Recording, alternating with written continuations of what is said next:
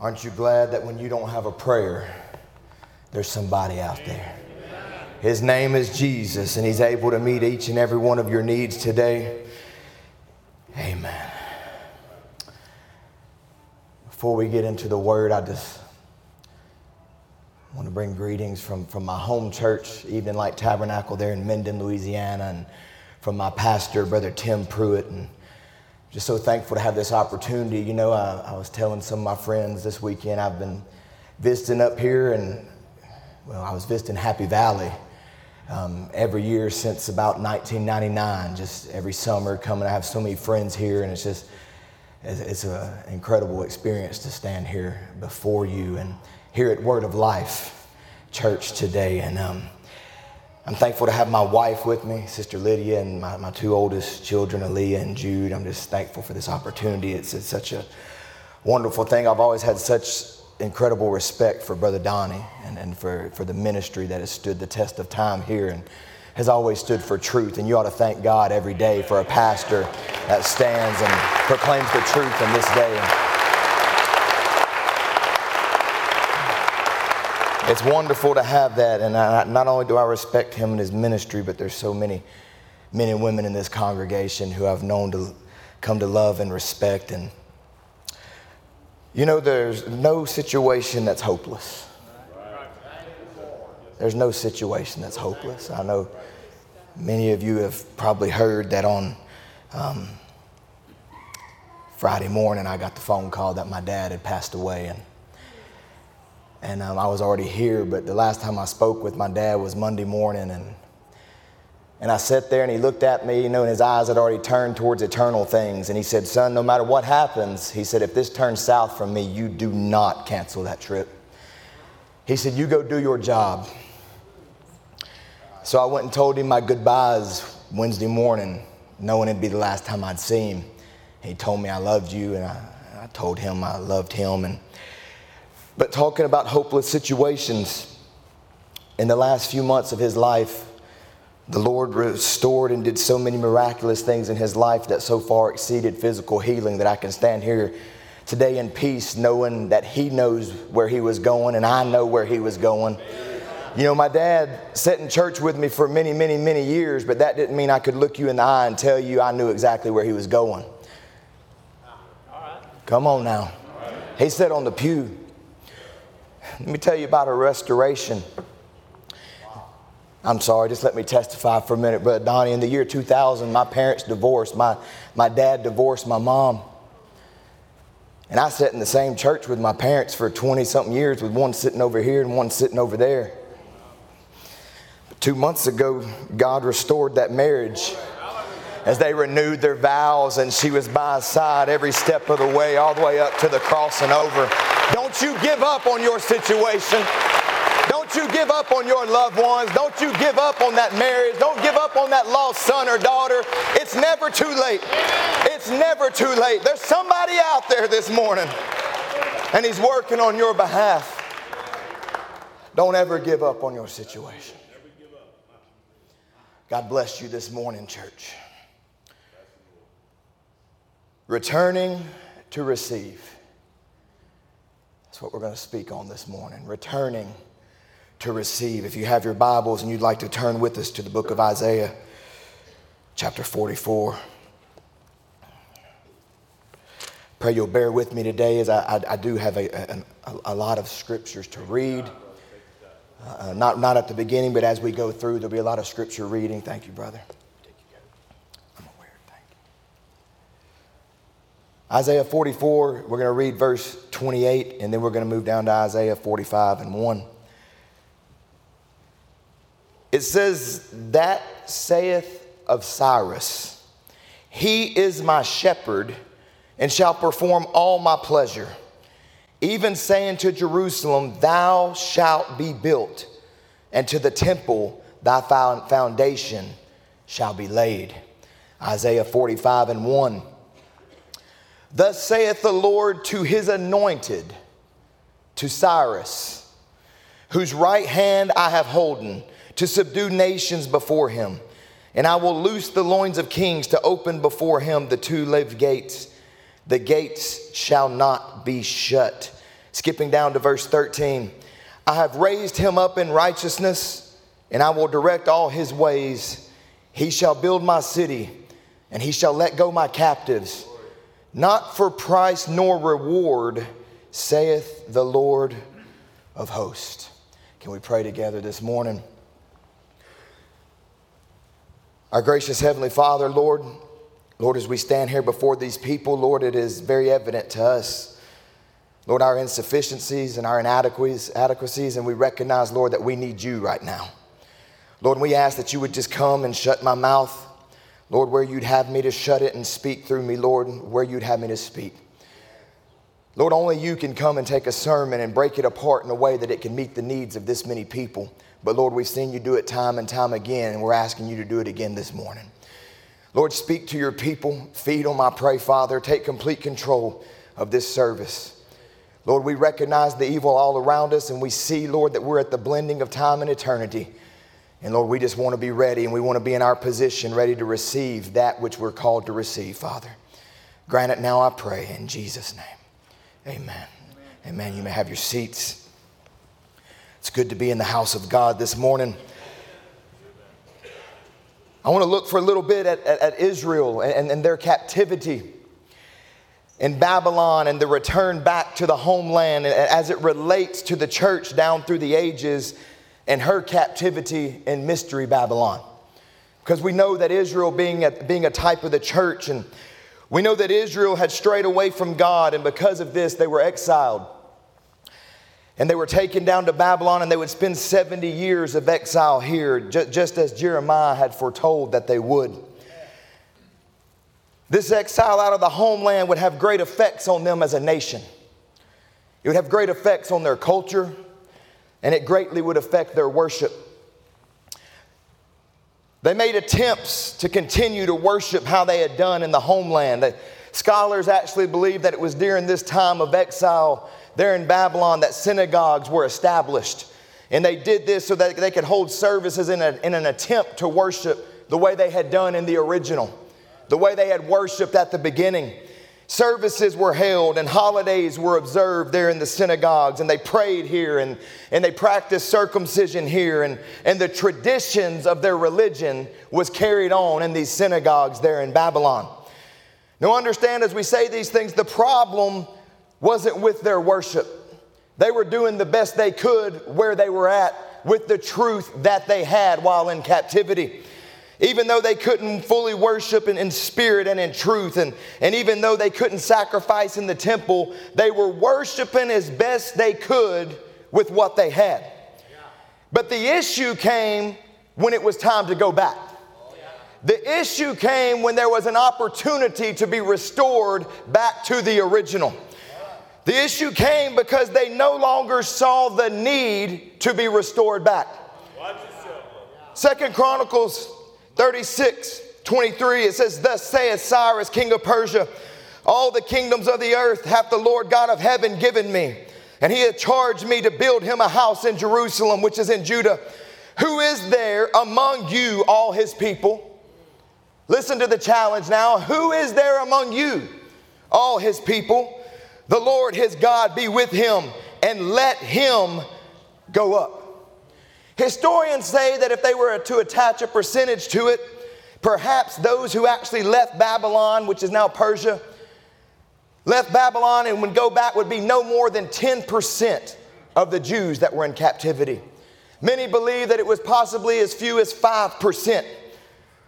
So, at least 90% of the Jews who had been living in the Babylonian Empire against their wills now choose, by their own choosing, elect not to return to the original homeland. Think about it now. They have been given, no, no, look, they're there, and they had been given instructions while they were there to tarry. They had been given instructions to do the best you can while you're here. Jeremiah 29 5 said, Build your houses, dwell in them, plant gardens, eat the fruit of them. Take ye wives and, and beget sons and daughters, and take wives for your sons, and give your daughters to husbands, that they may bear sons and daughters, that ye may be increased there and not diminished. And seek the peace of the city, whether I have caused you to be carried away captives. and pray unto the Lord for it, for in peace thereof ye shall have peace. In other words, they had a prophet tell them that if you're planting your wheat, go ahead and plant your wheat.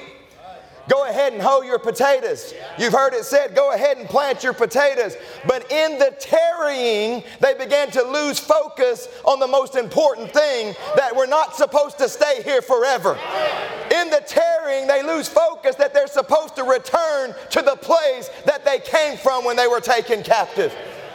They lose focus because in verse 10 it says, For thus saith the Lord, that after 70 years be accomplished at Babylon, I will visit you and perform my good word towards you in causing you to return to this place. Now, what place is he talking about? He's talking about the original homeland, the place that they were taken captive from. They're supposed to return to this place. But they've been caught up now in the tearing. And now they're too busy to think about leaving. They're too busy to think about Wednesday night service because jobs got them tied down. They're too busy going to this ball game and that ball game and this practice and that practice and this school thing and that school thing. They're not doing sinful things, but they're too busy in the tearing and they forgot that they're not supposed to stay here. They've lost focus on what their goal is. The goal is to go back, the goal is to leave, the goal is to return, but they got too busy. They're too busy in the tearing, too comfortable in Babylon. Oh, Lord, help us. Too comfortable in Laodicea. They had grown accustomed to a little bit of Babylon mixed into their beliefs. Little bit of denominational thinking sprinkled in. They got too accustomed and they didn't see the need for an Acts 238 experience anymore. They didn't see the need for an Acts 4 experience anymore. They said, you know, I can just accept God sent a prophet and stay right where I'm at. They became comfortable in the tearing. Just believe on the Lord. Just accept God sent a prophet. But God had come and provided an opportunity for them to go back an opportunity to move. And I'm telling you, when God says move, you better move. When God says go back and He opens the Red Sea, you better go through it. He says go back, and when that comes, you got to go all the way back. You can't be like Reuben and Gad that got so caught up in the herds that they accumulated on the journey that they settled on this side of the Jordan.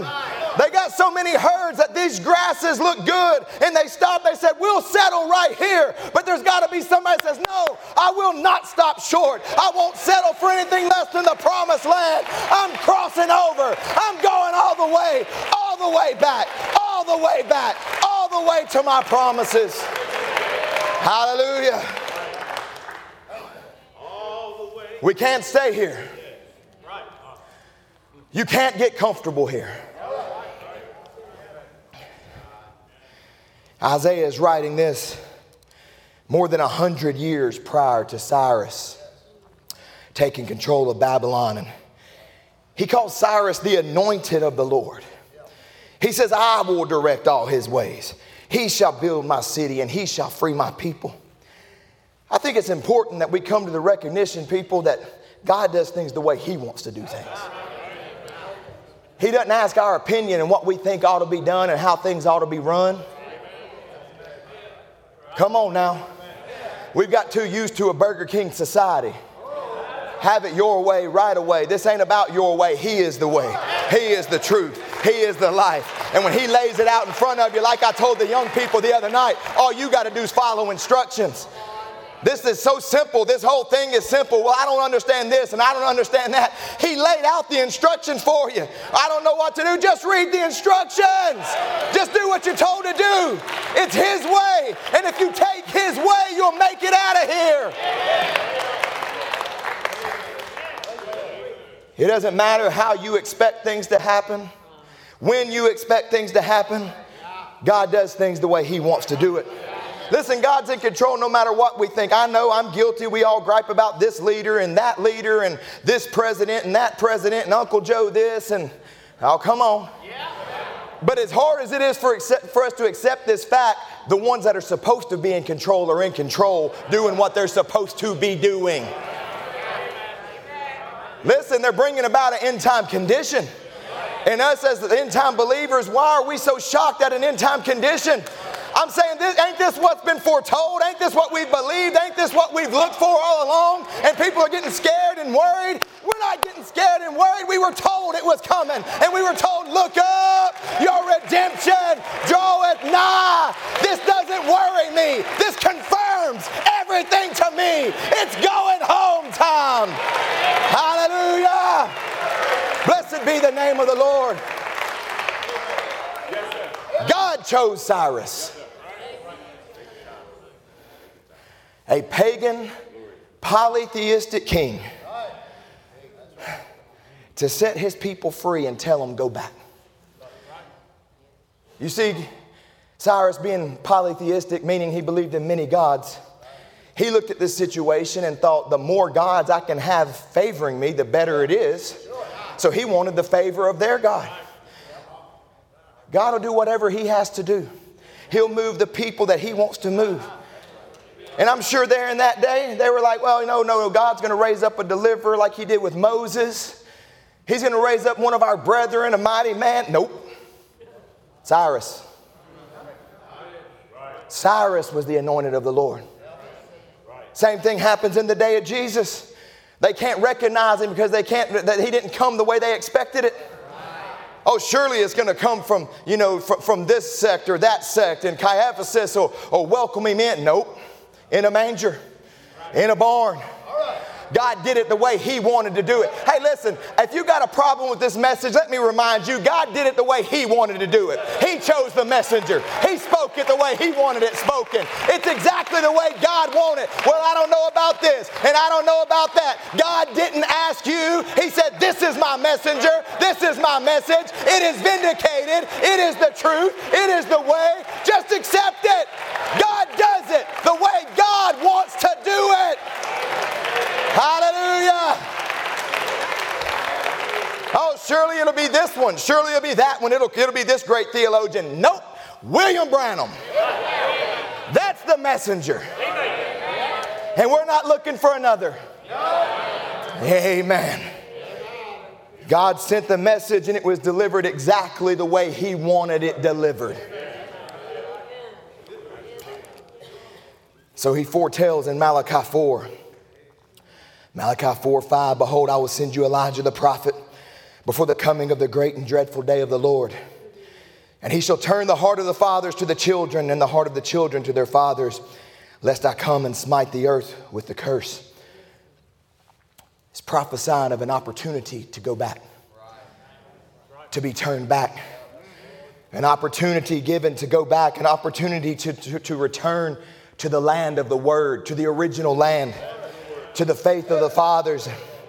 The church had need to be turned back because it found itself down in Babylon. It had started free, it had started full of power there in Jerusalem. The Spirit could move freely, the Spirit could speak. They operated according to Mark 16, they operated according to James 5. There was no claims on that church. There was no false baptisms on that church. There was no false Trinity doctrines on that church. Other false doctrines that down through the years that man put in, those things didn't exist. The, the doctrines and the deeds of the Nicolaitans had not taken hold yet. It was a free church, it was God's church, it was how God wanted it. And let us be reminded they were the pattern. They were the standard. They were the original. A few quotes here that you'll recognize from the church age book. He says, Pentecost was our pattern. No one will have to say but what that church was inaugurated, that the church was inaugurated on the day of Pentecost. Thus, what the church was at Pentecost is the standard. That is the pattern. There is no other pattern. No matter what the scholars say, God has not changed that pattern. What God did at Pentecost, He has to keep doing until the church age is closed. He says the true church, how many here is in the true church? You believe that? He says the true church will always try to be like the original at Pentecost. The true church of today will try to approximate that early first one. I believe Brother Branham makes it very clear here what the pattern is and what we are to attempt to be like. He even says they will try to approximate it. But what happened to that first church? Because even though they're the pattern, we don't want to repeat what they did. Sure, it's not a return to repeat. Because in repeating what they did, you go back into the ground. This church is not called to go into the ground. So, what caused that first church? What happened to them? The same thing that happened to Israel as they began to drift. They began to follow after other gods after the ideas of man. They begin to drift and allow the ideas of man to rule in the church. Prophet says it like this the fervent desire to please God, the passion to know His word, the cry for reaching out in the Spirit all began to fade. And instead of that church being on fire with the fire of God, it had cooled off and become a bit formal. Oh, please don't ever let that describe you here at Word of Life. No matter what they say about you, I'd rather them say that's a bunch of holy rollers over there than to be say they become a bit formal. Don't ever let that be the description of this church. He said they become a bit formal. Then that second generation coming on was just like Israel. They demanded a king to be like other nations. When they did that, they rejected God, but they did it anyway. That's the history of the church. They let down the bars and goats come in and took over. The cry of joy was gone. The freedom of the spirit was gone. Oh, they kept on with a form. But the fire had died down, and the blackness of ashes is all about that's left. He says, but as usual, people don't heed God's warning. The revival fire built upon the sacred word is so wonderful, and the manifestation of the Spirit so blessed that a little fear creeps in and a whisper in the heart says, How can we protect this truth we have? What can we do to see this revival goes on? That's when the Antichrist spirit comes in and whispers, You have the truth now. See that it does not get lost. How slick is he? That he uses the fear and the love of truth to ensnare you. The fear and the love that I don't want to lose this truth. This is a wonderful truth. And he comes in and whispers, says, You got the truth now. Make sure you don't lose it. And right here is where the capture takes place. Right here is where the church goes down into Babylon the very moment they organize that first move. And yet, even as the church began its journey back from the exile, down through the ages as a restoration of truth begins to come forth. Even as God would send messengers down through the ages, that Spirit kept working in the people to keep them from coming all the way back. Even though there was a restoration taking place, even when they came out of Rome, or even when they left Babylon, if he could keep them with that same denominational mindset, then he would still have a claim on the people he would still have a claim on that church. And how would he do it? Fear of losing the truth. Listen, the, the revelation of justification was so special, Brother Donnie. It brought such freedom. The revelation of justification that you can be forgiven of your sins and the just shall live by faith. It was a move of God. And yet they came in and walled it up so tight they couldn't move any further. They said, We must protect this truth. And they couldn't go on to sanctification. And then the move of sanctification comes in. It's such an incredible truth. It's so wonderful to be freed from worldly habits, to be cleaned out by the power of God. We must protect this truth. And they wall it up so much that they can't go anywhere else and they're stuck right there at sanctification. Other moves of God, the, the move of Azusa Street comes and, and the gifts are restored. Power of God pours out through a place. This is wonderful. This is the truth. And they wall it up so tight they can never go beyond tongues and accept anything else. And they're stuck right there. Oh, you ain't gonna like this. But then God sends a prophet and we say this is the truth, don't lose it, and you wall yourself up so tight, you end up with more traditions than the denominations, and you can't go beyond God sent a prophet and actually walk in the message that He sent you to walk in and you stop right there. You got to move on, keep going, progress to what the message called you to be. Hallelujah. Don't wall yourself up, keep going. You're called to return. Imagine Egypt, imagine Israel sitting there in Egypt as everybody leaves. Everybody marches out to the promised land, and you sit there going, God sent Moses. Where are you, bunch of fanatics, going?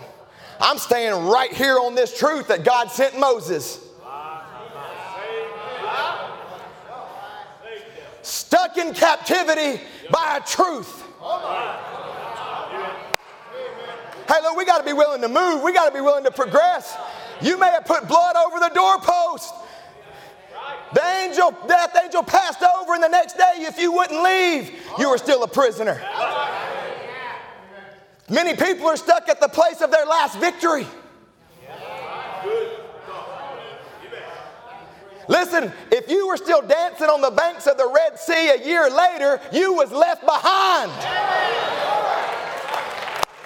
To the next victory. Move to the next place. Keep going. Keep walking. Don't get stuck where you're at. It may be a victory. It may be wonderful, but press on, church. Press on to more.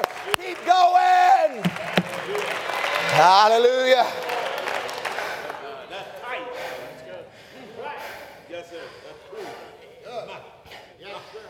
He says the cry of joy was gone. The freedom of the Spirit is gone. Oh, they kept on with the form.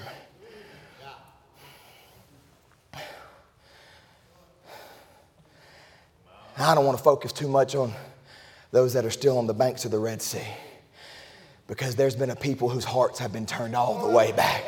There's a people that ain't stopping on this side of Jordan. There's a people that's going to go all the way in and possess the land. I believe I'm looking at some of those people tonight refusing to stop short of all the way, refusing to stop short of everything that's been restored. How dare us? God sends a prophet in this day and restores all the truth, and we only want to take some of it. Opens up all the word, we only want to take some of it. Lord, I want all of it. I want all you can give. Pour it out, Lord. I want all of it because I want to receive. I'm returning to receive what you have for me in my life. A return to the original, a return to where our fathers worshiped and how our fathers worshiped. Hallelujah. Jeremiah prophesied that they returned back to the land of their fathers the land of Abraham, the land of Isaac, the land of Jacob. He says, I will visit you and perform my good word in causing you to return to this place. And as we already read there in Malachi, the same thing. He's prophesied that one would come and turn our hearts back to the land of Peter, the land of Paul, the land of Stephen, the land of the fathers. And an opportunity arises by getting away from the first love, the church had drifted further and further and further. But God would send prophets and different servants down through the ages to keep hope alive that one day you're going to have the opportunity to go back. One day there's going to be a restoration. Malachi prophesied, Joel prophesied. Just like in captivity in, in, Babylon, that, there was prophets that came and kept hope alive. But finally, the return comes, and it's more than a hope. The opportunity stares you in the face. It's time to return, time to go back, time to rebuild. And the prophet comes on the scene with a message from the king declaring Bible truths, declaring Bible doctrines, telling you return to the original. You must have the token. Spoken word is the original seed. Only to find that Christians didn't want to go back. Only to find that they had become comfortable in Babylon. They didn't want Bible holiness. They didn't want real Bible sanctification. They wanted a form of godliness. They were comfortable with worldly comfort, worldly entertainment. Most just didn't see the need. They had their religion. I've got religion. We've got our synagogues. We're, do, we're worshiping the way people have always worshiped, and yet I don't have to give up this other stuff. Comfortable. But the king decreed that we could go back. The the king puts forth a decree that we can rebuild the temple and have the same worship our fathers had. That we could rebuild the walls and have the same protection of the word that our fathers had. We know during this time that around 42,000 returned. Around 42,000. They came at different times under different administrations, but they were all under the consent of the current reigning king. Why didn't more come out?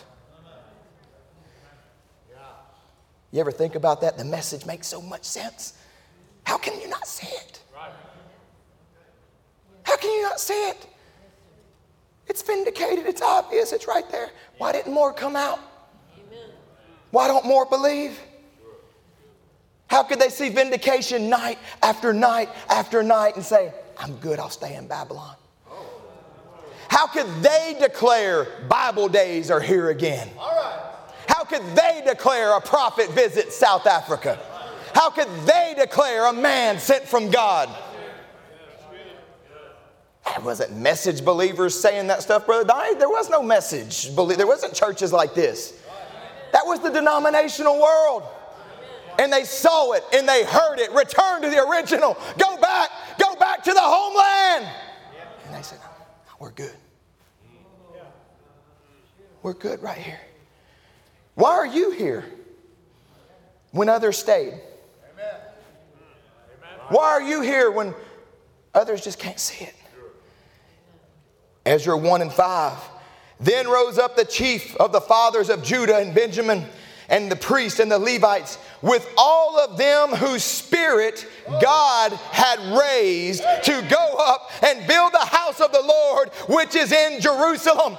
It's no accident you're here today. It's no accident that you're returning. It's no accident you're going back. The Spirit of the Lord has called you, it has raised you up, it has chosen you, and something on the inside of you responds and says, Yes, Lord, that's me. I don't know why they can't see it and why they don't hear it, the Spirit of the Lord is moving in me. It's no accident. Hallelujah. You've been called to go home. You've been called to return. There's a work that has to be done. Who's going to do it? You're going to do it. You're called to do it. You're called to the restoration. You're part of the restoration. We will not be stopped. This move cannot be stopped because it's not man's move. Man didn't start it, man can't stop it. This is the move of Almighty God that says, Build my house, restore the worship, go back to the homeland. Hallelujah. There's something driving you back.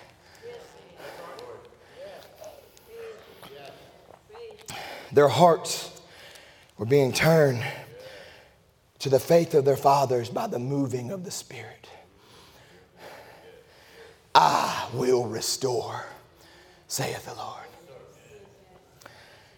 And the king begins to give back. Oh, I love this.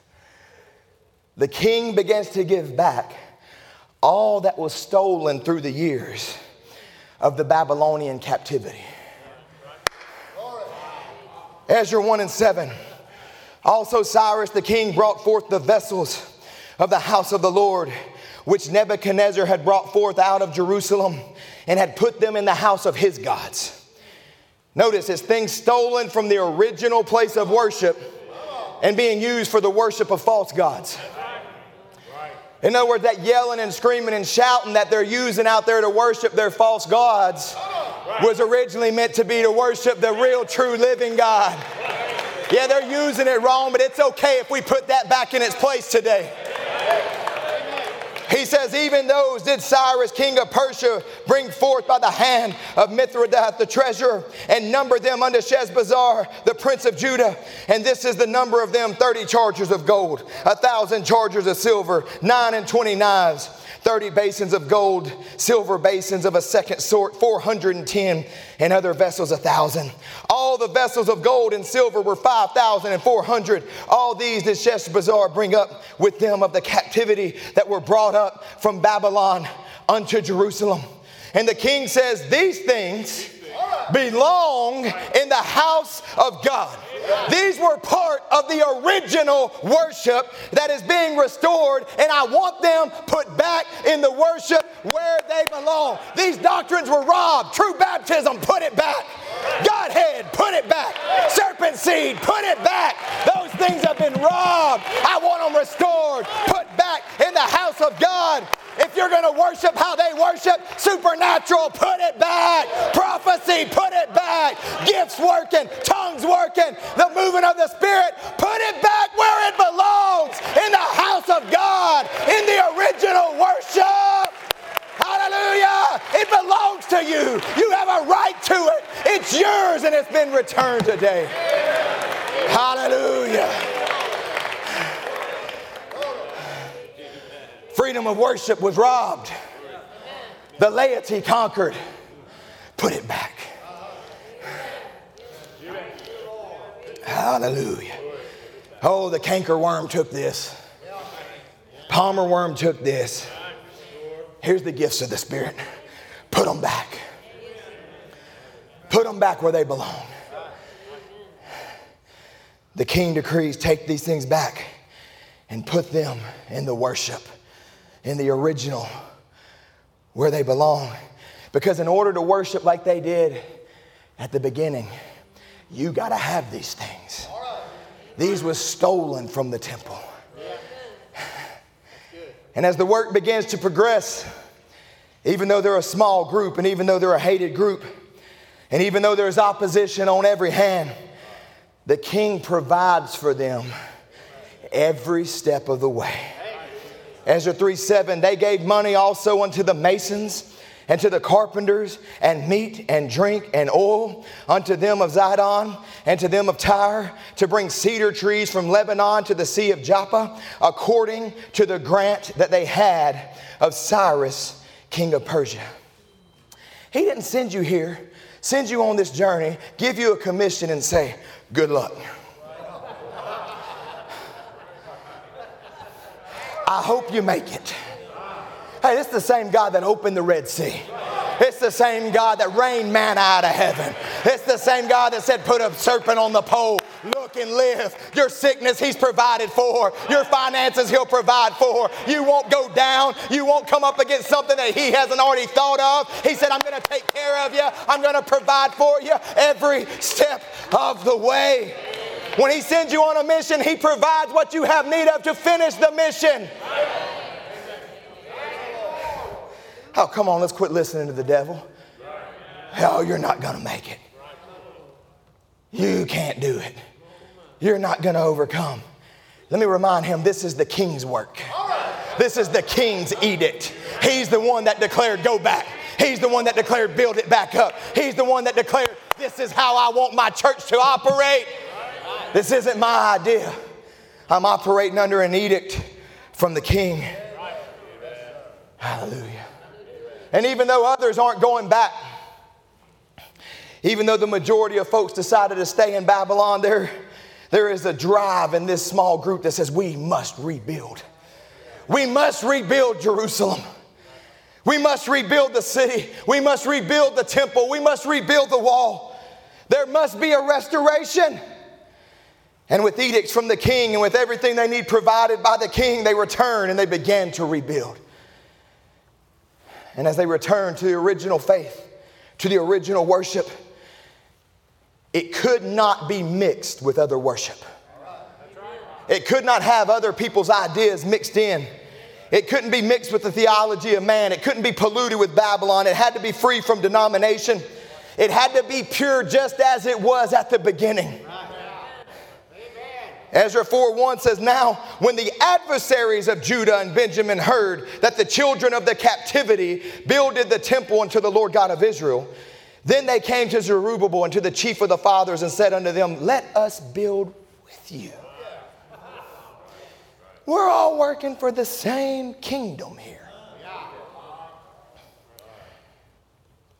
We seek your God as ye do. Now, right here, it lets you know they ain't on the same side. Because they didn't say, Your God will be our God. They said, We seek your God. there's no identification with it, with it being theirs. As ye do, and we do sacrifice unto him since the days of Esarhaddon, king of Assur, which brought us up hither. You know, this seems reasonable. We need to get this rebuilt. Man, we can take all the help we can get. It seems reasonable. Reasonable got us in this mess to begin with in the Garden of Eden. Quit worrying about reasonable, what the word say. Quit worrying about reasonable, what God say. Quit worrying about reasonable. Oh, here we are. Well, Brother Donnie, don't seem real reasonable. This decision seemed pretty harsh. Listen, God chooses his man. He puts him in place, and it ain't about what you think is reasonable. You're not going to answer for the decisions made behind this pulpit. You're not going to answer for it, but He will, so let Him be led of God.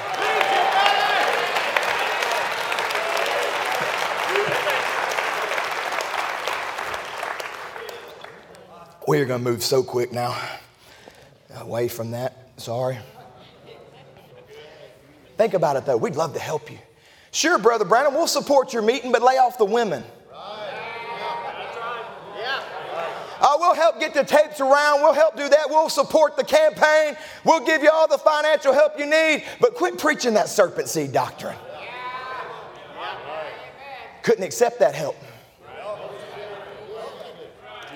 Couldn't take that help. The word adversary here means oppress or press someone hard. So prior to the Jews returning to the homeland, these are the people that had been the dominant rulers. So what they see is, as there's a message to return, they recognize we're about to lose some of our people. We're about to lose control over the people. They're fixing to have a new wall and a new temple, and we're not going to be able to control them anymore.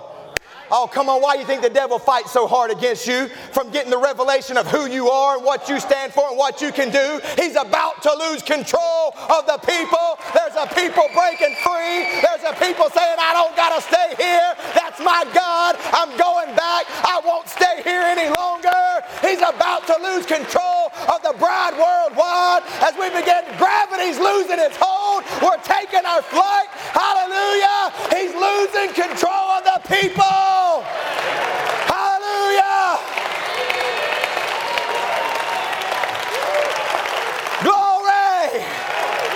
He's losing control of the people.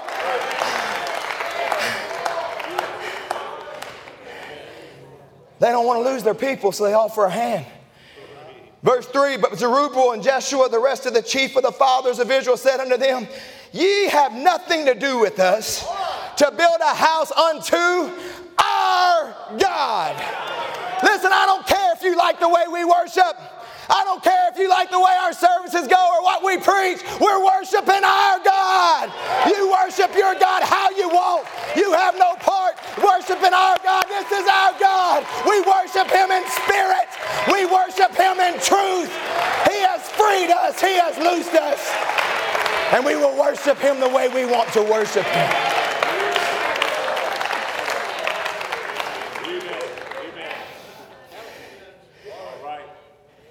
But we ourselves together will build unto the Lord God of Israel. As King Cyrus, the king of Persia, hath commanded us. This return can't be mixed. I think y'all's clock's broke. You got some of them bad batteries you're talking about.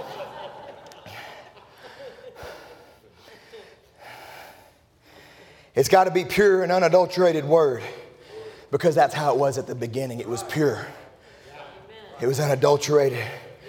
And when they find no compromise here amongst the Israelites, when they find that these are going to stay true to the king's edict no matter what, then they begin to try to hinder the work.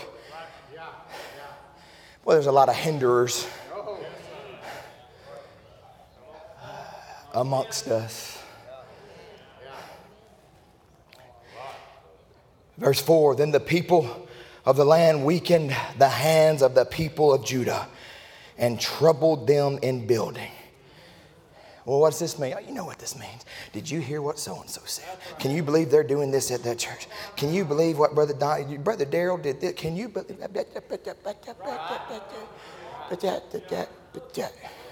Come on.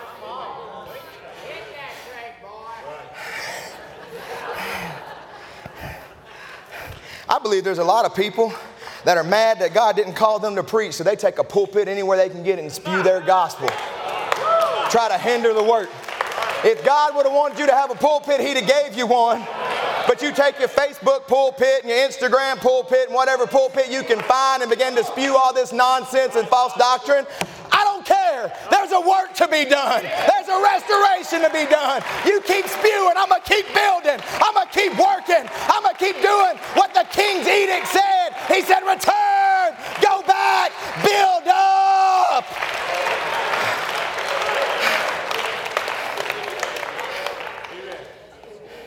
Verse 5 And they hired counselors against them to frustrate their purpose. All the days of Cyrus, king of Persia, Persia, even unto the reign of Darius, king of Persia. And in the reign of Ahasuerus, in the beginning of his reign, wrote they unto him an accusation against the inhabitants of Judah and Jerusalem. Church, one thing you can be sure of in this return is that you're going to face opposition. The enemy doesn't want to see you back in the homeland again. He doesn't want to deal with the power of God back in the church again. Oh, come on now. You read what happened to him in the book of Acts. He ain't wanting to deal with that no more. He liked it a lot better in the dark ages. Oh, you saw what he had to deal with in the ministry of William Branham. Now, when you see a flesh bride begin to manifest the same things, he don't want to deal with that. So he tries to hinder the work. I can't let them recognize. I can't let them see what they're capable of. I can't let them get that true revelation of who they are. And so he raises opposition to the restoration. And he tries to stop the work because, look, I know we call him a dumb old devil, but he knows how to read. And he understands that Israel cannot be blessed unless they're back in their homeland. And he recognizes that they can't receive the Messiah until they're in their homeland. And he recognizes there's a bride that as long as Babylon has a claim on her, then the rapture can't go. As long as they're stuck in tradition, as long as they're stuck in man's ideas, then they can't receive the Messiah. And he tries to keep you here. But I'm telling you, there's a people breaking loose. There's a people breaking free. This idea don't matter. That idea don't matter. The word matters. The standard matters. I'm returning to this. I'm going to be found standing in my place of restoration.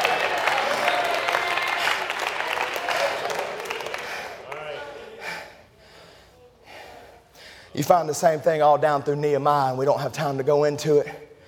How they try to hinder the work. But even Nehemiah, he's not worried about the threats, he's not worried about the accusations because he carries letters from the king that gives him the authority to do what he says he can do. I'm not making this up, church. I got letters from the king that gives me the authority to say what I'm saying, to do what we're doing, to cast out demons, to lay hands on the sick. We got the authority to put Satan under our feet. We got the authority to worship. We got the authority to praise. Prove it. It's right here. I brought my letter from the king today. Hallelujah. Hallelujah. It's your right. It's the king's edict.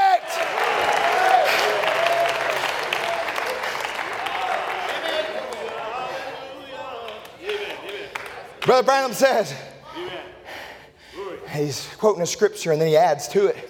He says, I will be found of you, saith the Lord, and I will turn away your captivity, and I will gather you from all nations and from all the places where I've drove you, saith the Lord, and I will bring you again unto the place which I caused you to be carried away captive, back to Pentecost.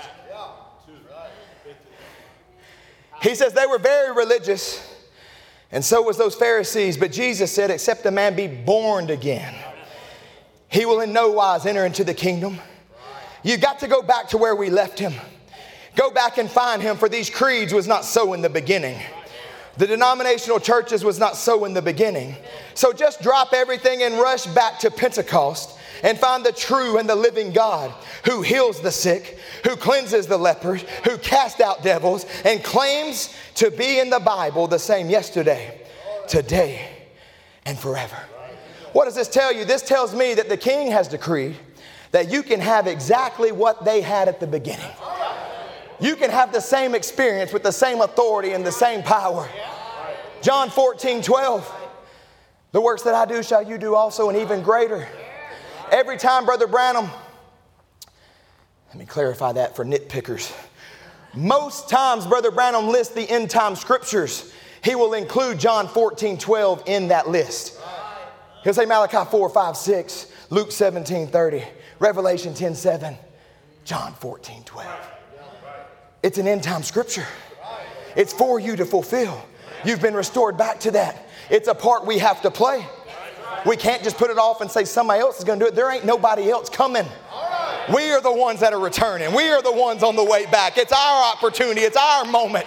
It's our time to charge into the eternals. And Ezra, having turned down the help of the hybridized religion, now faces their attacks as they try to hinder and Cyrus is no longer on the throne, and for a time the new king is ruling, and they begin to write him letters. And here for a little while, we're probably going to I'll read a good bit of scriptures. Y'all just bear with me. Ezra 4:12.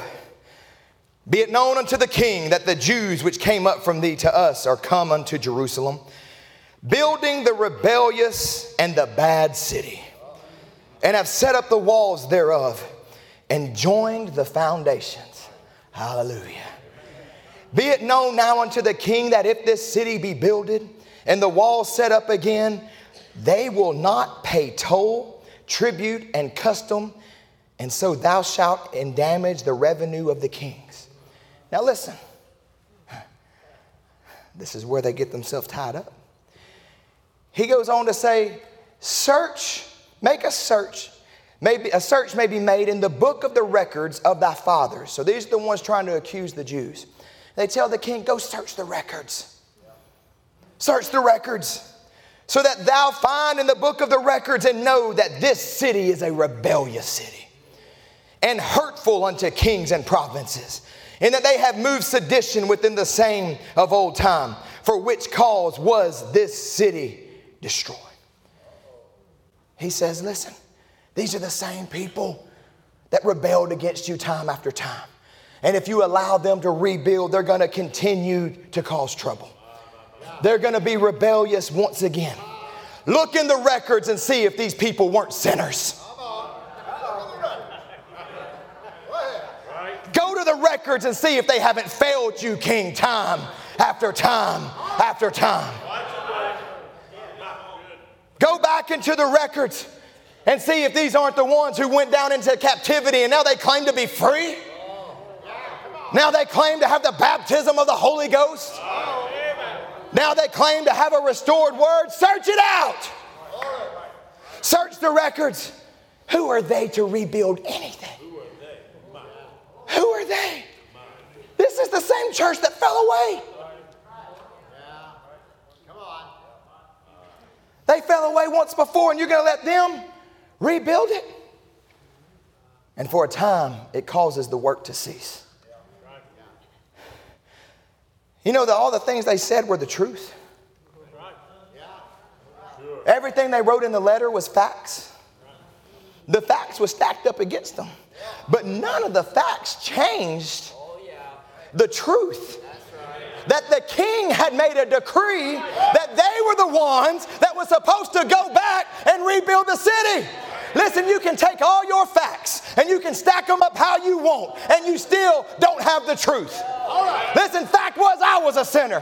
Fact was I was lost. Fact was I was backslid. Fact was I was going to hell. But the truth is, He saved me. He set me free. Stack your facts up. I'll stand with the truth. The truth said, go back, rebuild. This is your city. This is your homeland.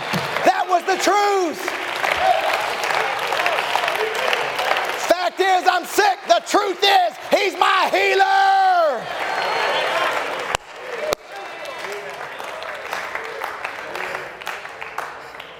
It's a fact, My son and daughters out in the world, the truth is they're coming back. Hallelujah. Yes, there had been false doctrines. Yes, Pentecost had failed. But the king said, I will restore. The king said, You can have whatever you have need of to finish the job.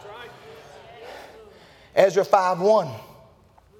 Then the prophets, Haggai the prophet, and Zechariah the son of Iddo prophesied unto the Jews that were in Judah and Jerusalem in the name of the God of Israel, even unto them.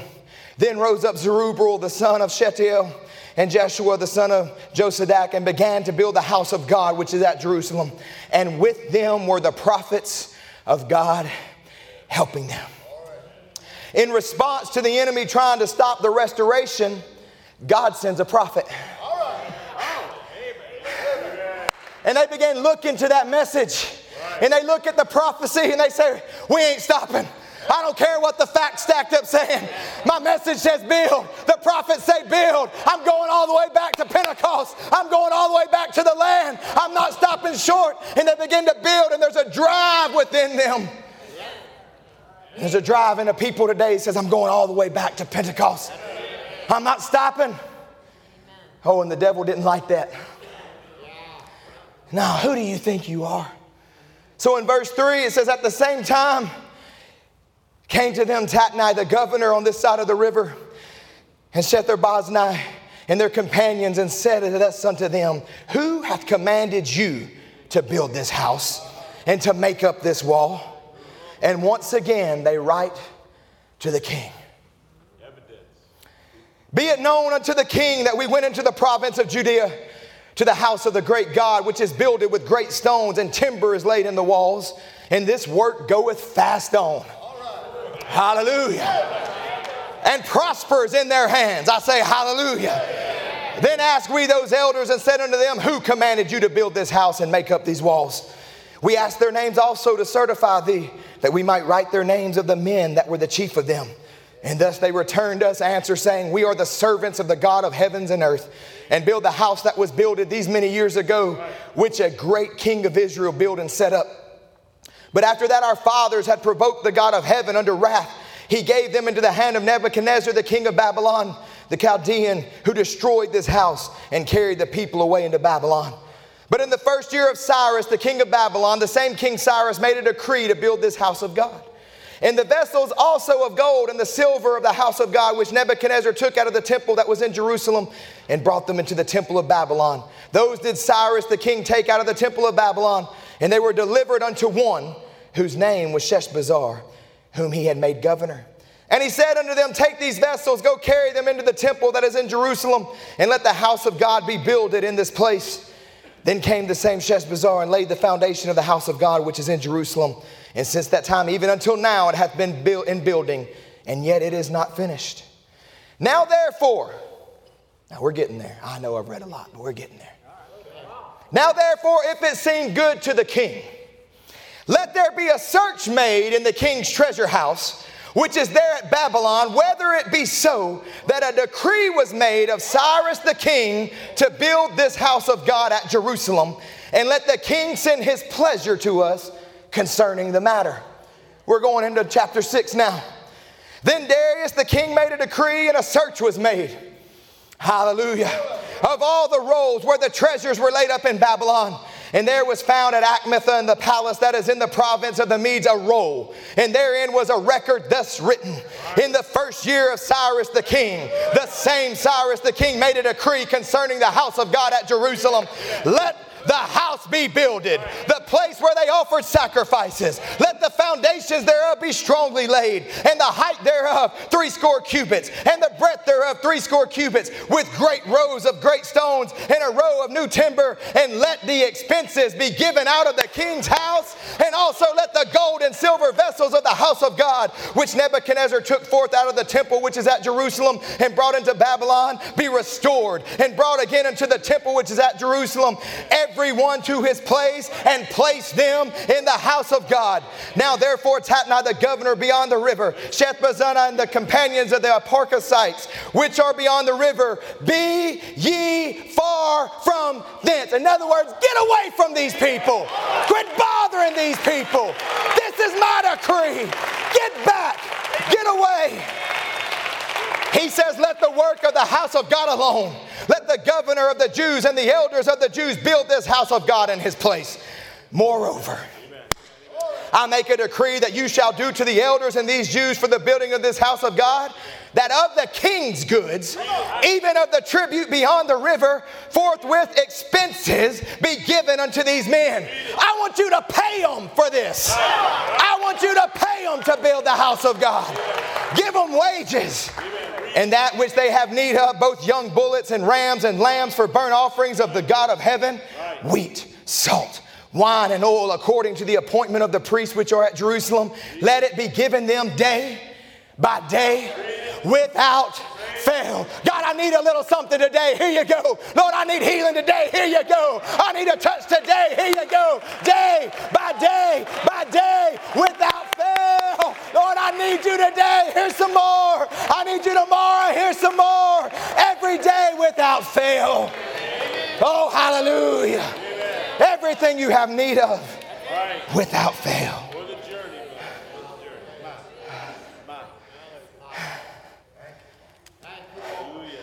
We're bringing this down.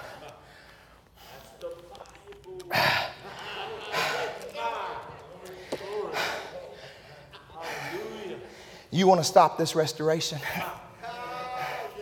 You want to tell me what I have a right to and what I don't have a right to? I say, search the records. I say, search the records today. You say we ain't supposed to go back to Pentecost? I say, search the records. Oh, you shouldn't be doing all that dancing in the church. Who gave you the right to do that?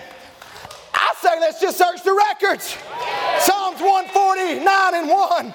Praise ye the Lord. Sing unto the Lord a new song, and his praise in the congregation of saints. Let Israel rejoice in him that made him. Let the children of Zion be joyful in their king.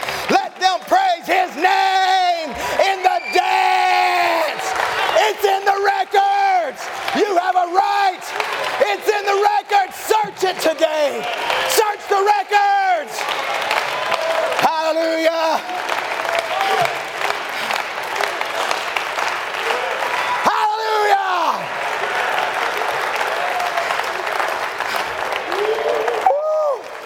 Oh, we're not Pentecostals. We don't need all them tongues and dreams and such going on. Okay, let's search the records. Joel 2:28. And it shall come to pass that I will pour out my spirit upon all flesh, and your sons, your sons, and your daughters shall prophesy. Your old men shall dream dreams, your young men shall see visions. Mark 16, 17, and these signs shall follow them that believe in my name. They shall cast out devils, they shall speak with new tongues. That's the king's edict. In the records. It's yours. You have a right to it. You have a right to worship. You have a right to praise. You have a right to freedom. Enjoy your freedom. Hallelujah. Hallelujah.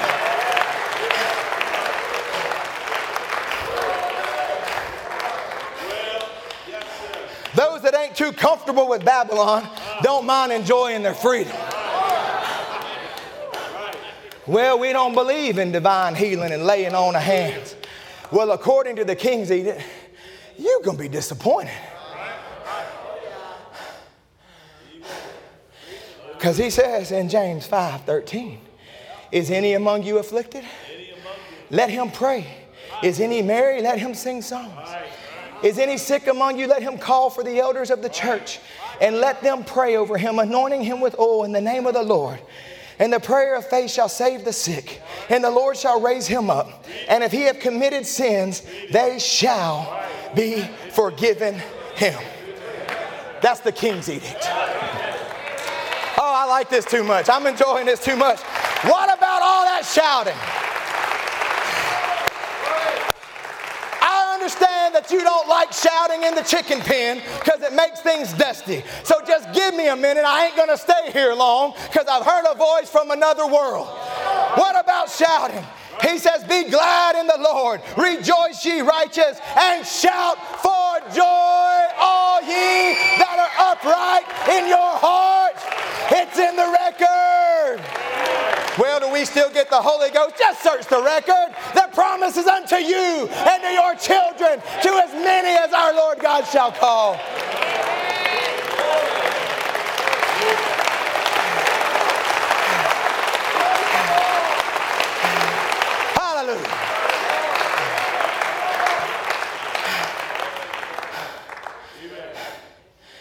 I'm going to have to, y'all can sit down for just a.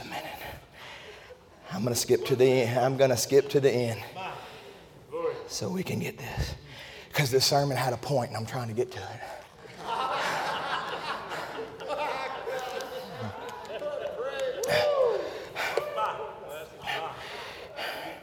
Not everyone returned. Only the ones that God had moved upon their heart. But the ones that returned came because they wanted to worship Jehovah the way that they were called to. And they wanted to be in the place that they were called to be in. They had to be where He had called them to be because there, there was something moving them back. There was something driving them back. Something calling, Come out of her, my people. Something on the inside, turning their hearts back to the land of their fathers. Israel had to be established. There was a word that prophesied there was a Messiah coming.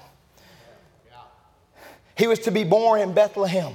Bethlehem had to be there, the people had to be there. Jerusalem had to be rebuilt. The Messiah was to come there. Zechariah 9 9, rejoice greatly, O daughter of Zion. Shout, O daughter of Jerusalem. Behold, thy king cometh unto thee. He is just and having salvation, lowly, and riding upon an ass, and upon a colt, the foal of an ass. They had to return in order to receive their promise. They couldn't receive it in Babylon.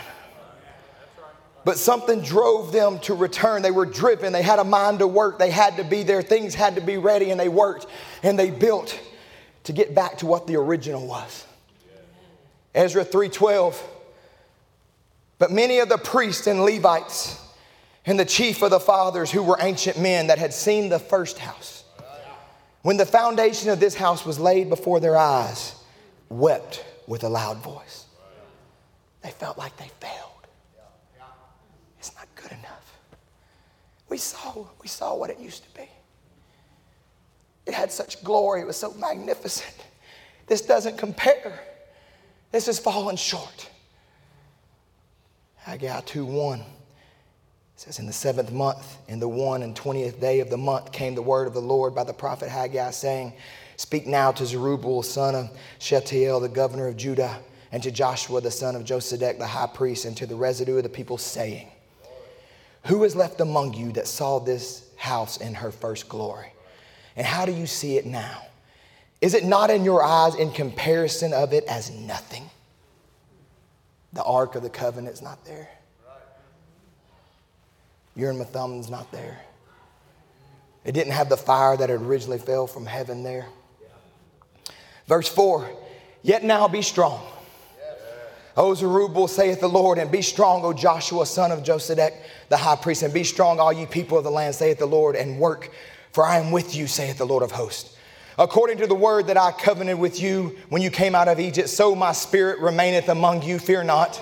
For thus saith the Lord of hosts, yet once it is a little while, and I will shake the heavens and the earth and the sea and the dry land. And I will shake all nations, and the desire of all nations shall come, and I will fill this house with glory, saith the Lord of hosts. What's he telling them? Just a little while, and the Messiah himself is going to be here. Just a little while, and the Messiah himself is going to walk in this temple. He says, The silver is mine, the gold is mine, saith the Lord of hosts. The glory of this latter house shall be greater than the former, saith the Lord of hosts. And in this place will I give peace, saith the Lord of hosts. In other words, don't worry about the silver. Don't worry about the gold. Don't worry about what you built. That all belongs to me anyway. What's going to make this house so full of glory is I'm going to walk in it. The Messiah is going to be dedicated here. He's going to preach here. He's going to move through it on a daily basis. His glory is going to fill the temple. And that's why they had to be in that place. Why did we have to come back? Why were we driven out of the denominations? Oh, we look around and maybe we don't compare to their grandeur. It's not as big. Lord, we tried. Lord, we've done the best we could with the message. We've stood, we're still standing. It's an evil day. We're doing our best, but it just don't compare. Look at that first age.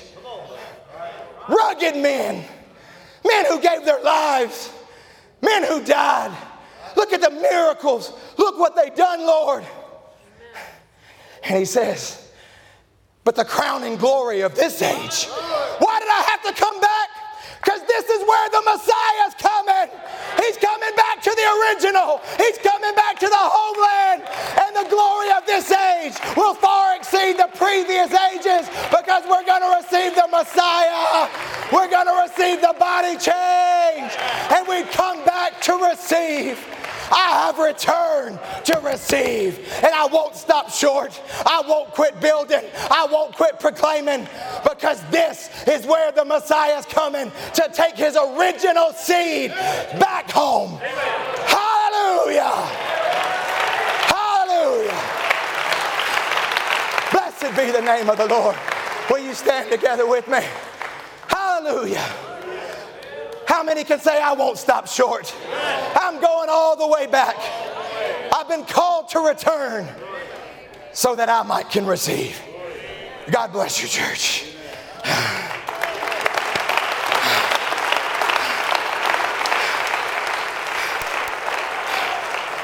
Hallelujah. Hallelujah.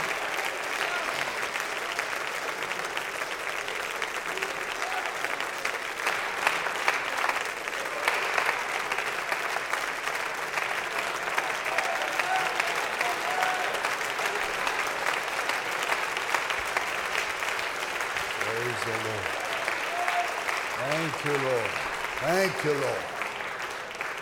Hallelujah. Praise the Lord. Oh, thank you, Jesus. Hallelujah. Hallelujah. We worship you today, Lord God. Thank you, Father. Let's just raise our hands while we're in His presence. Hallelujah. Oh, Lord God, we worship you today, Father. We bless your name, Lord, while we're in your midst, Father. We have searched the records today. Thank you for anointing our brother to take us into this journey of the Word, to help us to search the records. Hallelujah. Men and brethren, what shall we do? Repent and be baptized, every one of you, in the name of Jesus Christ for the remission of your sins. You shall receive the gift of the Holy Ghost. For the promise is unto you and to your children and them that are far off, even as the many as the Lord our God shall call. That includes me, friends. That includes you. Why? That's what the records say. Well, it ain't no more. It's not for this generation. And where does the record say that at? The denomination may say it, we don't believe in that. We believe the records. How many believes the records today? This is what the King wants for his people deliverance, Holy Ghost, salvation, healing. Hallelujah. Whatever you have need of right here today, not just, not just the visible audience, but for the invisible as well. Satan attacking your body, Satan attacking your home, maybe your marriage. Search the records, see what God wants a marriage to be. Search the records, see what God wants you to be. He want you to just be a church member? Come in here and sit and be frozen over and no moving of the Spirit of God at all. Well, if that's what the original church was, I'd say we become that. I'd say we just become cold and indifferent and formal, have no move of God, but there ain't nobody here today can show me that in the Bible.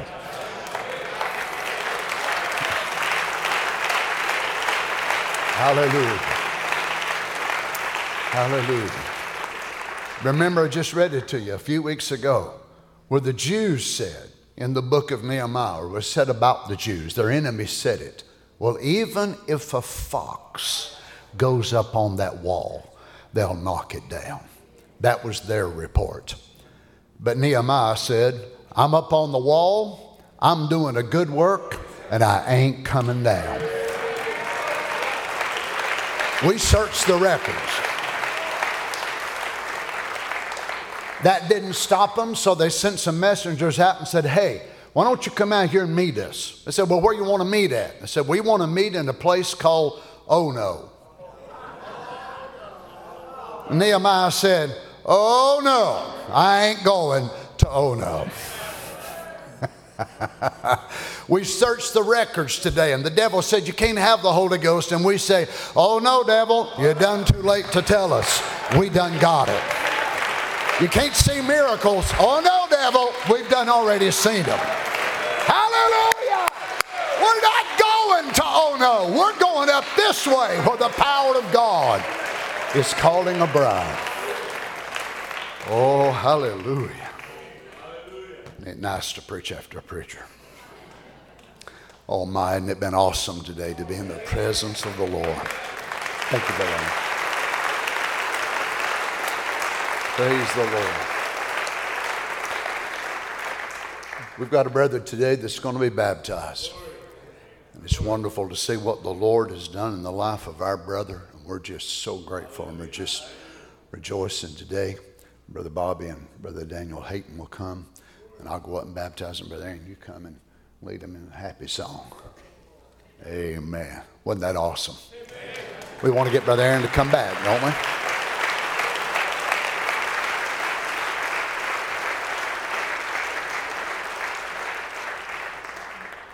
I'm gonna make it. He's already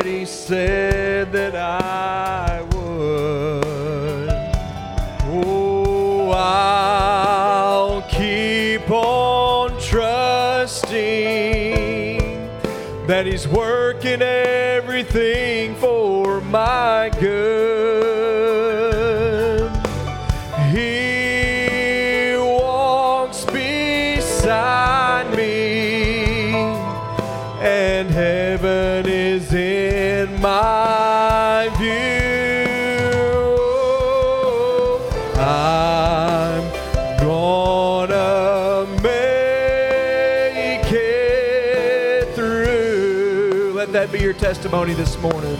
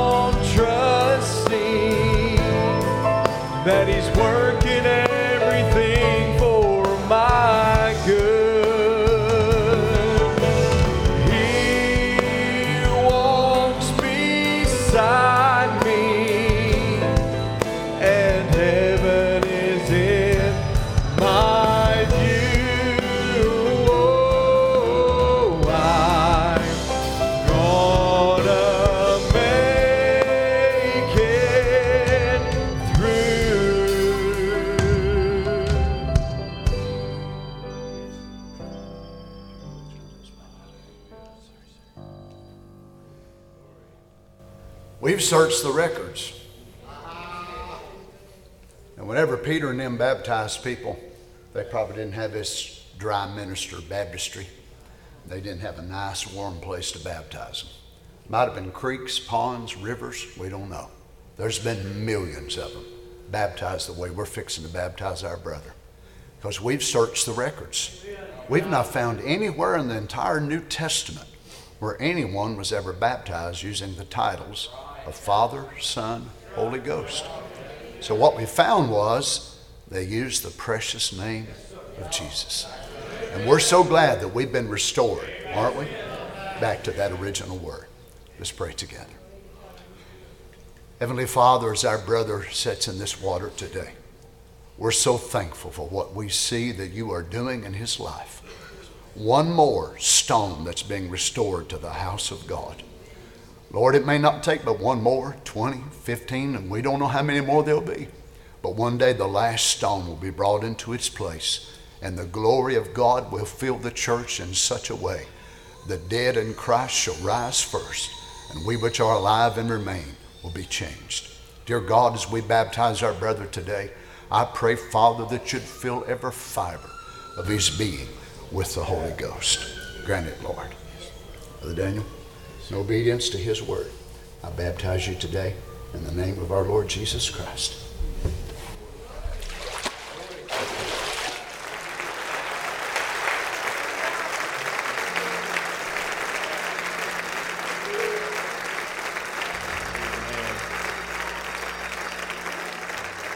You enjoyed service this morning, amen.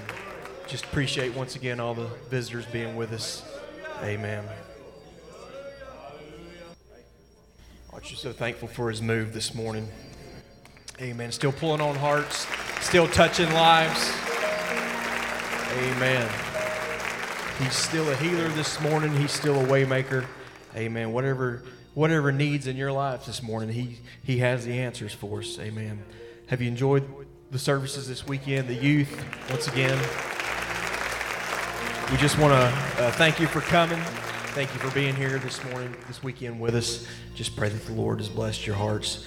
Amen. Don't forget the parents and the youth that will be on the bus to meet over in the cafe immediately after service this morning for a meeting uh, with Brother Rob. If you could just remember that. Let's sing this little chorus to him this morning. Lord, send the rain. Let's sing it this morning. Lord willing, maybe Brother Louis will be back with us next weekend. Shaking his head, yes. He, he snookers me in every Friday. I get a text every Friday. Amen. Hopefully, Brother Louis will be back next weekend with us. Amen. Oh Lord, we are the ones called by your name. Oh, we humble ourselves now as we pray, renouncing every sin and wicked